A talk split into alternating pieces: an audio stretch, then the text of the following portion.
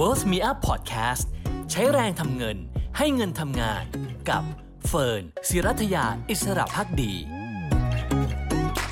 สวัสดีค่ะ ต้อนรับเข้าสู่ Pocket ไอเดียความรู้ฉบับกระเป๋านะคะ หลักคิดในการใช้แรงทำเงิน และให้เงินทำงานค่ะ กับเฟิร์นศิรัทยาสระพักดีนะคะ ดูเหมือนว่าจะเป็นสัปดาห์ที่ไม่ดีสักเท่าไหร่นะคะ เพราะว่าภาพรวมการลงทุนในสัปดาห์นี้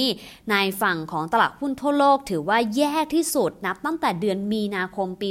2020 เลยนะคะจำได้ไหมคะว่าเดือนนั้นเกิดอะไรขึ้น เดือนนั้นเกิดโควิด -19 ขึ้น ที่มีการระบาดไปยังสหรัฐแล้วก็ไปยังประเทศในทวีปยุโรปด้วยนะคะซึ่งก็ถือว่าเป็นช่วงเวลาที่ตลาดหุ้นปรับตัวลงยกแผงเลยแต่ว่าถ้านับแล้วสัปดาห์นี้ก็เป็นสัปดาห์ที่โหดร้าย ไม่แพ้กับสัปดาห์ที่เกิดโควิด -19 เช่นกันค่ะ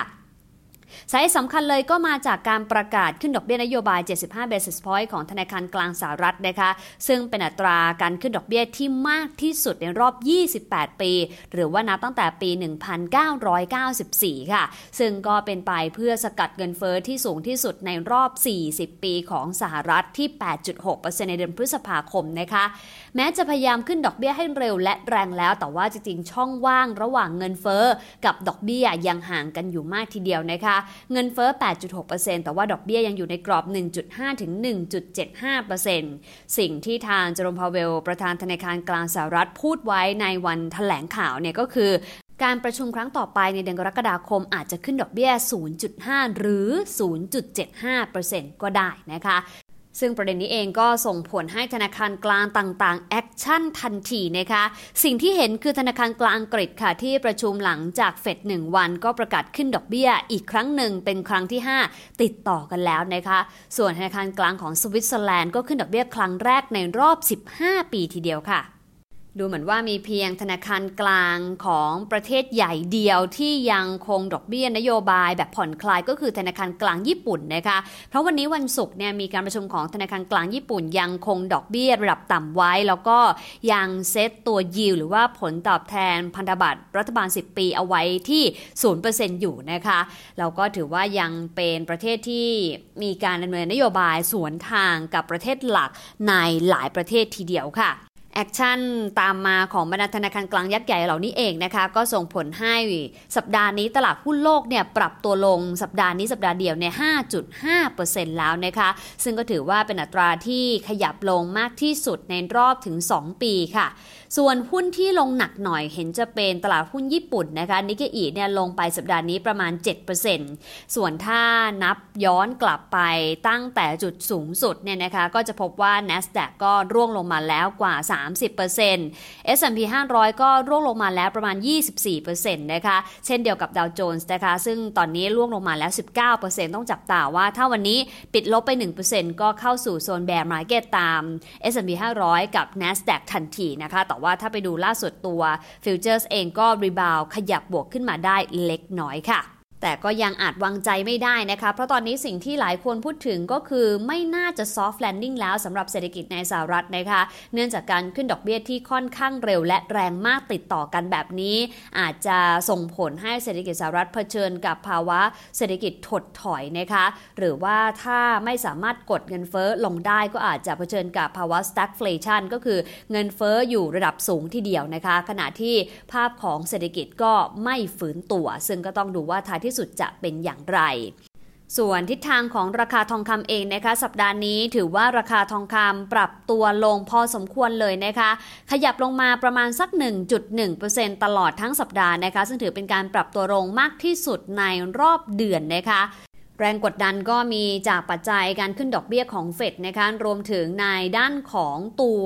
ดอลลาร์สหรัฐที่แข็งค่าค่ะ เพราะว่าทองคำเนี่ยเป็นสินทรัพย์ที่ไม่มียิวนะคะหรือว่าไม่มีดอกเบี้ย ไม่มีเงินปันผลนะคะ ก็เป็นการได้กำไรจากส่วนต่างราคาเพียงอย่างเดียว ดังนั้นเมื่อยิวขยับขึ้นนะคะก็คือตัวอัตราดอกเบี้ยเนี่ยขยับขึ้นนะคะก็ทำให้ความน่าสนใจของทองคำลดลง พอดอลลาร์แข็งค่าขึ้น ก็ทำให้คนที่ซื้อทองคำด้วยเงินดอลลาร์สหรัฐต้องจ่ายพงขึ้นนะคะเสน่ห์ของทองคำก็เลยหายไปในช่วงจังหวะหนึ่ง แล้วก็ย่ำๆใกล้ ๆ จะมา 1,800 ดอลลาร์สหรัฐด้วยเหมือนกันค่ะ ส่วนมุมมองของทาง YLG นะคะได้ประเมินว่าจริง ๆ แล้วราคาทองคำเนี่ยพอขยับขึ้นมาได้บ้างนะคะ หลังจากที่ผลการประชุมเฟดออกมาค่อนข้างชัดเจนนะคะ เนื่องจากว่าก่อนหน้านี้ราคาทองคำขยับร่วงลงก่อนผลการประชุมเฟดไปค่อนข้างมากทีเดียวสาเหตุหนึ่งก็มาจากการปรับประมาณการตัวเลขเศรษฐกิจของสหรัฐด้วย เดิมทีคาดการว่าเศรษฐกิจปีนี้จะโตได้ 2.8%นะคะหันคาดการเหลือ 1.7%เท่านั้น การลดคาดการการเติบโตของเศรษฐกิจสหรัฐจากเงินเฟอ้อที่เร่งตัวขึ้น การใช้นโยบายการเงินแบบตึงตัวเร่งขึ้นดอกเบี้ยเร็วและแรงนะคะก็เป็นแรงกดดันให้ความเสี่ยงที่เศรษฐกิจสหรัฐจะเข้าสู่ภาวะถดถอยมีมากขึ้นค่ะ ดังนั้นการลงทุนในทองคำในการระยะกลางเนี่ยอาจจะแกว่งตัวลงได้เหมือนกันค่ะ เพราะว่าสัญญาณดอกเบี้ยยังอยู่ระดับที่ค่อนข้างเป็นขาขึ้นนะคะ แล้วก็มองแนวรับนะคะสำหรับราคาทองคำไว้ที่ประมาณ 1,818 และ 1,804 ดอลลาร์สหรัฐต่อออนซ์นะคะซึ่งเป็นจุดต่ำสุดของสัปดาห์นี้ ถ้าไม่หลุดแนวรับนี้มีโอกาสนะคะที่จะขยับขึ้นไปได้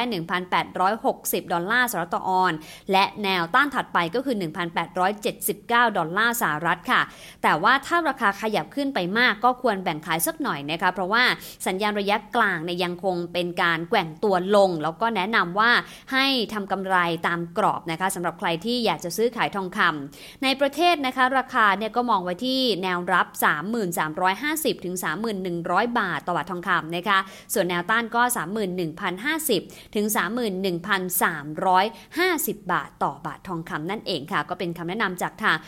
YLG Bullion International นะคะที่นำมาฝากกันในปลายสัปดาห์แบบนี้นะคะ วันหยุดก็พักผ่อนนะคะพักจากตลาดพักจากข่าวร้ายๆ พักจากความเครียดหรือว่าหน้าจอแดง ๆ ไปบ้างนะคะไปดู